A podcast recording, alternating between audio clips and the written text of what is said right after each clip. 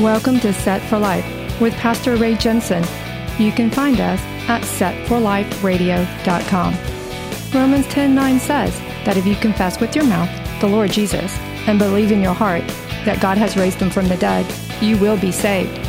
So let's listen from God's word, verse by verse, on how we can prepare for the coming of the Lord Messiah Jesus, who died on the cross so that you can be set for life. You're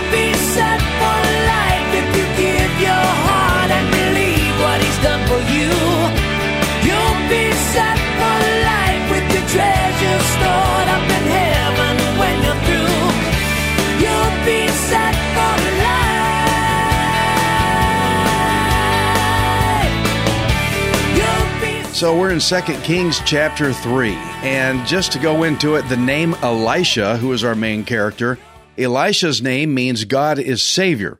And it's from the Hebrew elements of El, which means God, and Yasha, which means Savior. So the title, God is Savior, that's a pretty good name for a guy like Elisha who was going to go around and help people recognize that all the miracles that he did they all had some kind of aspect of the gospel message to it about how God wants to save his people. And so all the miracles that Elisha was going to do in his ministry time was to show people that God is a God who saves. And we'll see that in 2 Kings chapter 3, where Moab rebels against Israel.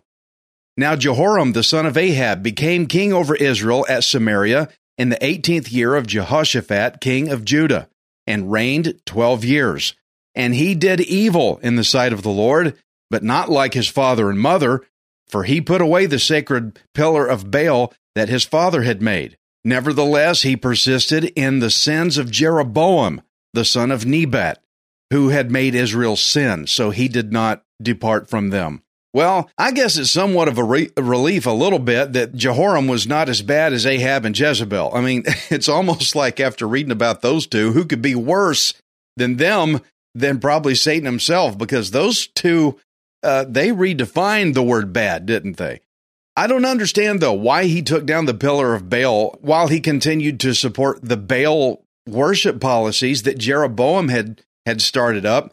Maybe this is a slight indication that Elijah's and Elisha's work had started to maybe turn the culture around a little bit. Maybe he took the pillar down to make it look like it wasn't a public backing that he did, but maybe behind the scenes he was still backing Baal worship. Maybe that's the reason why he took the pillars down, but still backed it. I don't know.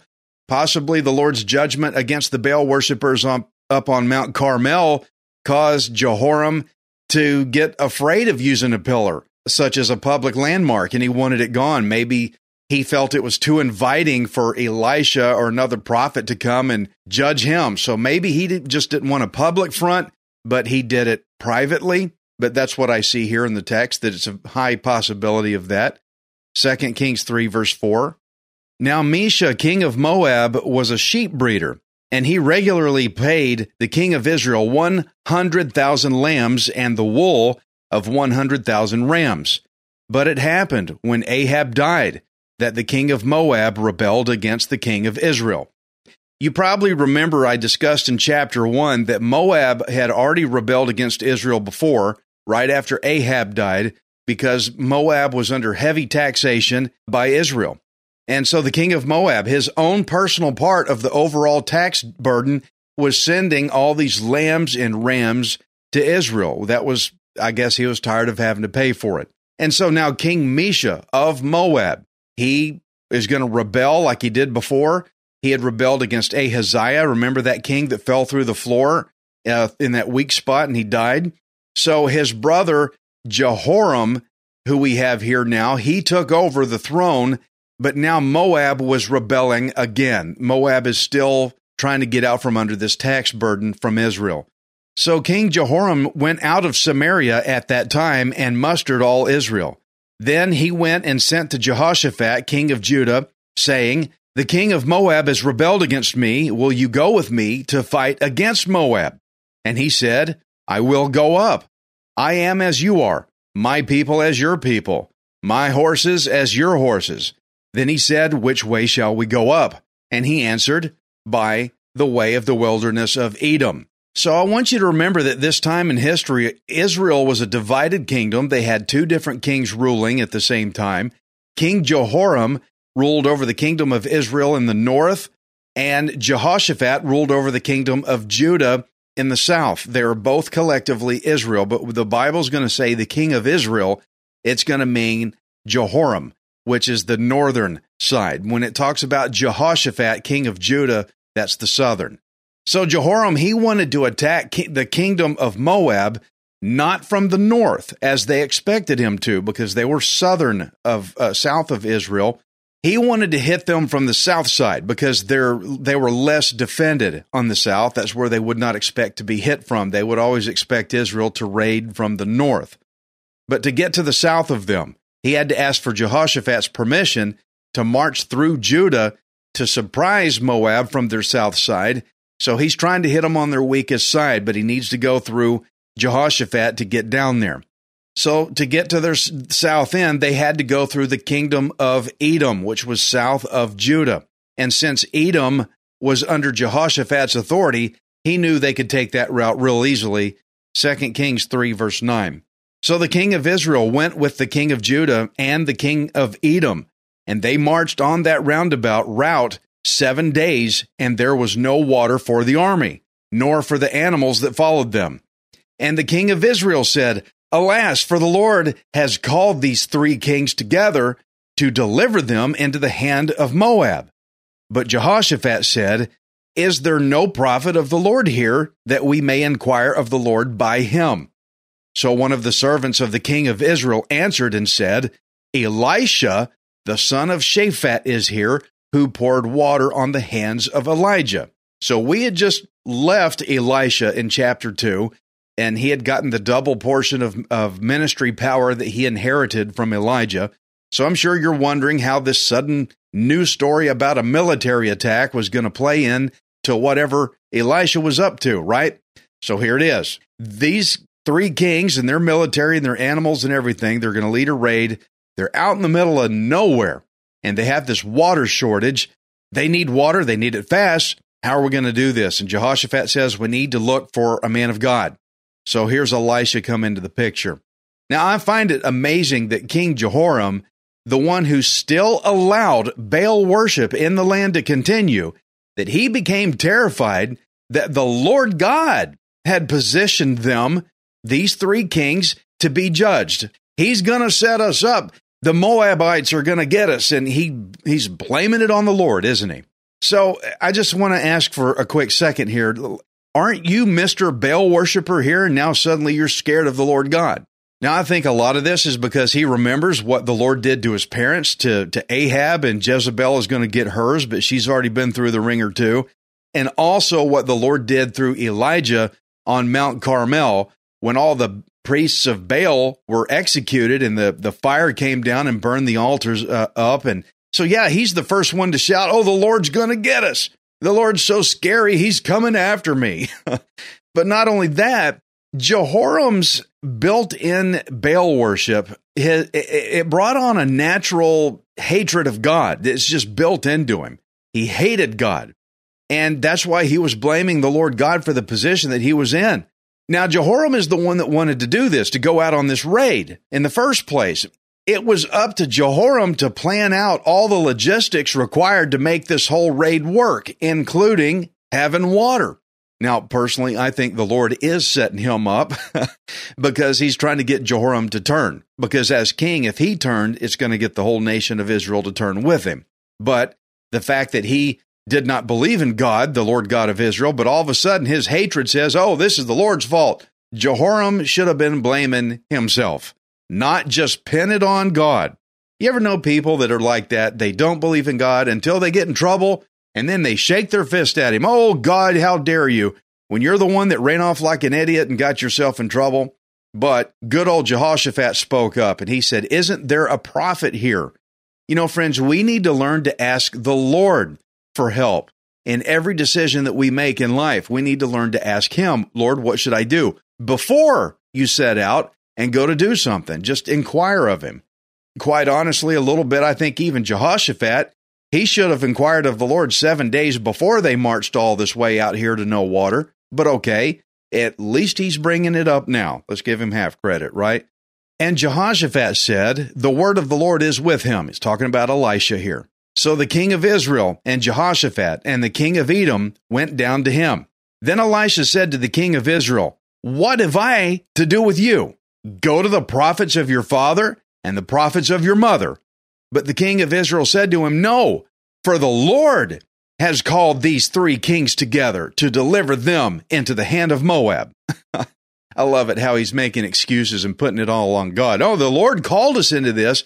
In a sense, yeah, but Jehoram is not owning up his own part of the deal here, where he's the one that wanted to start this raid in the first place. So I love it how Elisha, he mocked Jehoram. Why are you asking me? Why are you asking me for help? It's like, hello, Mr. Baal worshiper. Why do you need the God of Israel to help you? Take it up with mommy and daddy's God that God that they served. Look how well they turned out. Why don't you call on Baal? You know, the false God whose tail got totally kicked on Mount Carmel. Why don't you call on him? That's, I hear that in Elisha's voice here. Elisha was basically saying, since you still endorse Baal worship, why in the world do you need my help? Why are you even talking to me? But Jehoram believed that the Lord was setting him up to fall. Isn't it just amazing how someone could possibly deny the Lord God all their days, but the day they find themselves in big trouble, suddenly it's all God's fault? you, uh, people still do that today. Now, I don't know if Jehoram ran to Elisha just to ask for help because he's desperate or to cry about how unfair Elisha's God was to him. Remember how his daddy was, uh, King Ahab? Oh, the Lord's prophets never say anything nice about me. And it just sounds childish. Maybe he's just trying to cry about it. I don't know. Maybe it was a little both. Maybe he was crying and complaining and he wanted help out of desperation, but I don't know. So Elisha, he could sense this sour and desperate attitude on Jehoram.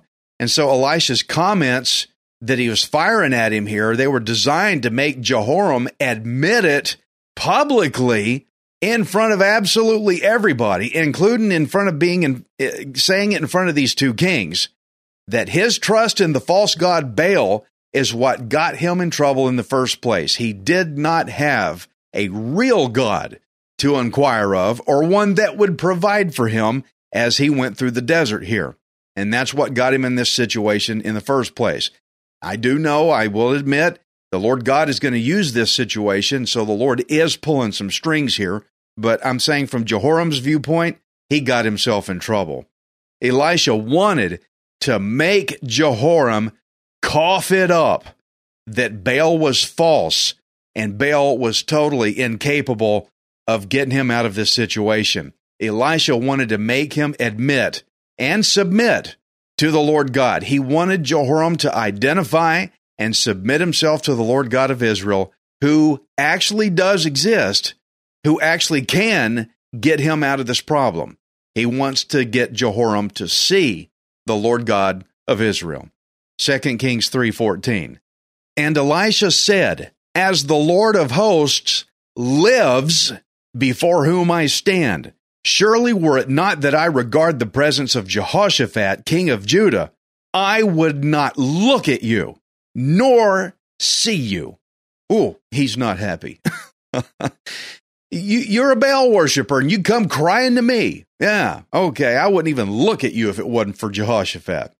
But he called the Lord the Lord of hosts, which means the Lord of armies. That means a heavenly military.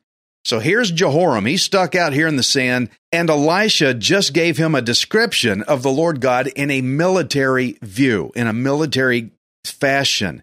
The Lord of hosts. He's trying to make Jehoram swallow it that the one true God of Israel is a fighting military God who, unlike Baal, actually does exist, which is why Elisha said, I'm standing before him right now.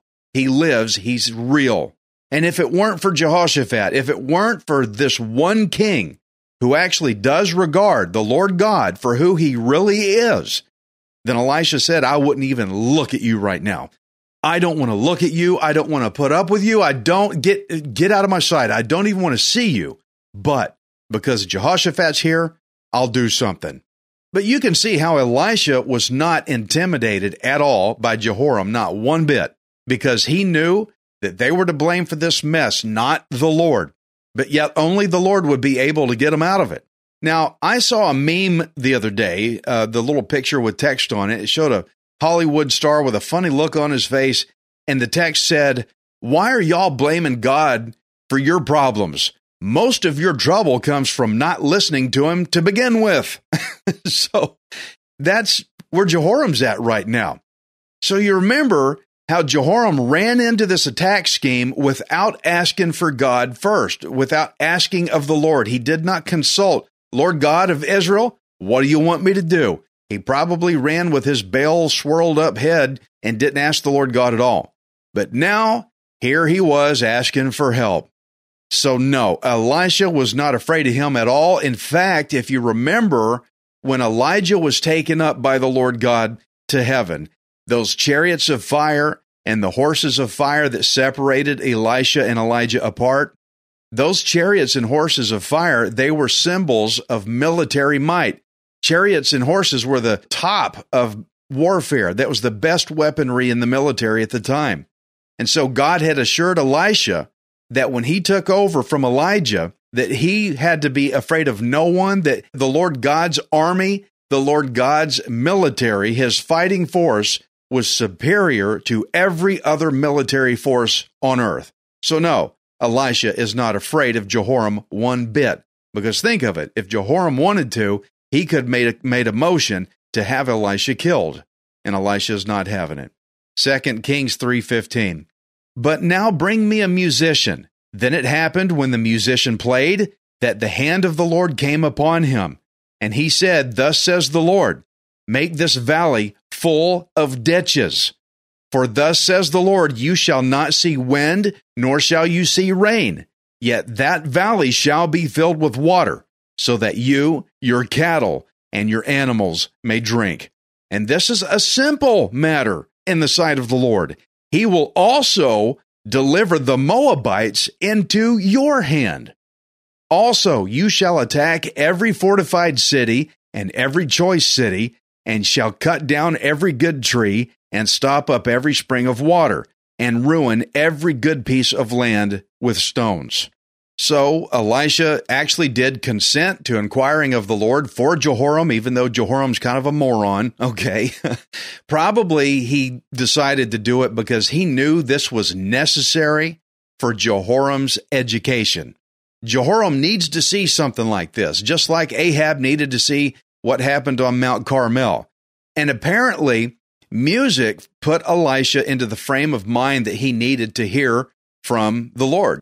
And you know, sometimes I'm kind of like that when I'm working, I've got something to do. Sometimes I can get my head in the game better if I have some tunes going on in the background. it just kind of brings you in. And you know, even King Saul needed David to play a harp for him in order to relax. And you know, also, friends, when you go to church, they play the worship music first before you hear the message because the music is an element of worship and it funnels the whole congregation in to be able to receive the word. So this music was probably an element of praise that Elisha wanted Jehoram to comprehend. He wanted to learn from this. So Elisha received direct revelation from God about God's plan of what was going to happen, and he even explained it that they had to dig ditches out across this valley because the Lord was going to provide water for them in a very unnatural way.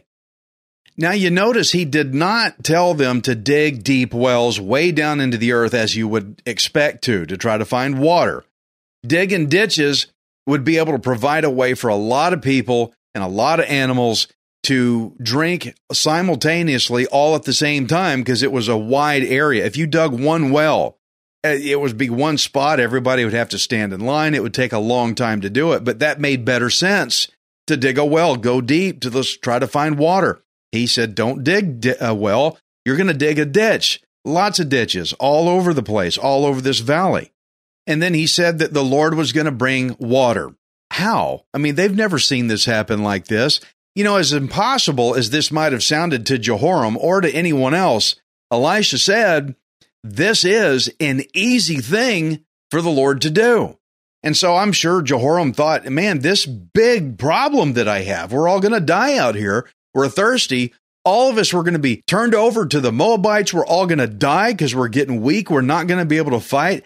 But this was nothing to the Lord God of Israel. Now, I firmly believe that this entire situation was set up by God.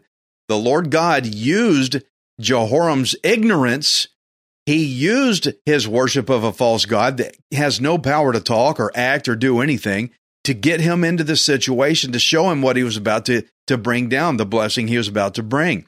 He wanted to give Jehoram a front row seat at what the Lord God could do. The Lord was still working to purge Baal worship out of the land of Israel. And who better to see this happen front row seat than Jehoram, the king of Israel himself, right? Let's see what happens. 2 Kings 3:20. Now it happened in the morning when the grain offering was offered that suddenly water came by way of Edom, and the land was filled with water. And when all the Moabites heard that the kings had come up to fight against them, all who were able to bear arms and older were gathered, and they stood at the border. Then they rose up early in the morning, and the sun was shining on the water and the Moabites saw the water on the other side as red as blood. And they said, This is blood. The kings have surely struck swords and have killed one another. Now, therefore, Moab to the spoil. Wow. Okay, all the timing and everything here, it's incredible. The Lord took water from rains that happened in Edom and he made it flow down into the valley to fill all those ditches that they had dug. So they got their water. They got their water. All the animals, the, the all the men, everybody, they could all drink. Everybody's strengthened up now because they they got what they needed. They're rehydrated again. The, guys, I mean, this just shows it's an expression of love of how much God loved his people, Israel. He sent them what they needed when they needed it. This is also a way to show Baal worshiping Jehoram who the Lord God is and what he's capable of doing. So the Moabites in the area, they had never seen anything like this happen before, and they were totally dumbfounded at what they saw. They'd never seen water at the base of a valley in their own territory like this before, and so they thought the water was blood. Now it says they got up early in the morning. When the sun comes up early in the morning, it's red. Same thing as like a sunset when the sky turns red. And that reflection obviously hit off the water, and they saw what they thought was blood at the bottom of that valley. The Lord had timed the Moabites' discovery of this water to coincide with the red color of that sunrise to make them think it was blood. I mean, the timing is just crazy. You see how ingenious this is. I mean, this is the Lord God. This is not hard for him. The Moabites coming out to see this, that aligned up with the news that they had heard about these kings that were coming to fight them. So the Lord drew them out by this news right on time to see the sun rise, bounce off that water that they had never seen down there before. And they thought, well, this has got to be blood. They're coming to fight us. We got some spoil to go get now. Now we're going to go get rich off all these dead bodies out there.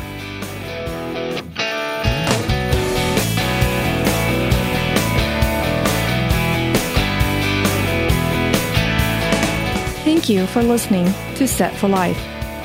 We hope you can join us next time, unless Jesus returns for us first.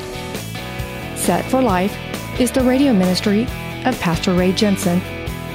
We invite you to subscribe to our podcast at setforliferadio.com. Hi, this is Ray Jensen.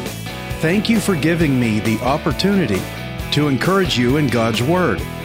If the Bible doesn't excite you, then you're not reading it. I want you to remember that you are not worthless, you are priceless. Messiah Jesus died on the cross to redeem you so that you can be set for life. You'll be set for life. You'll have all you need. Just receive with a willing heart. You'll be set for life. You'll be on your way any day you decide to start.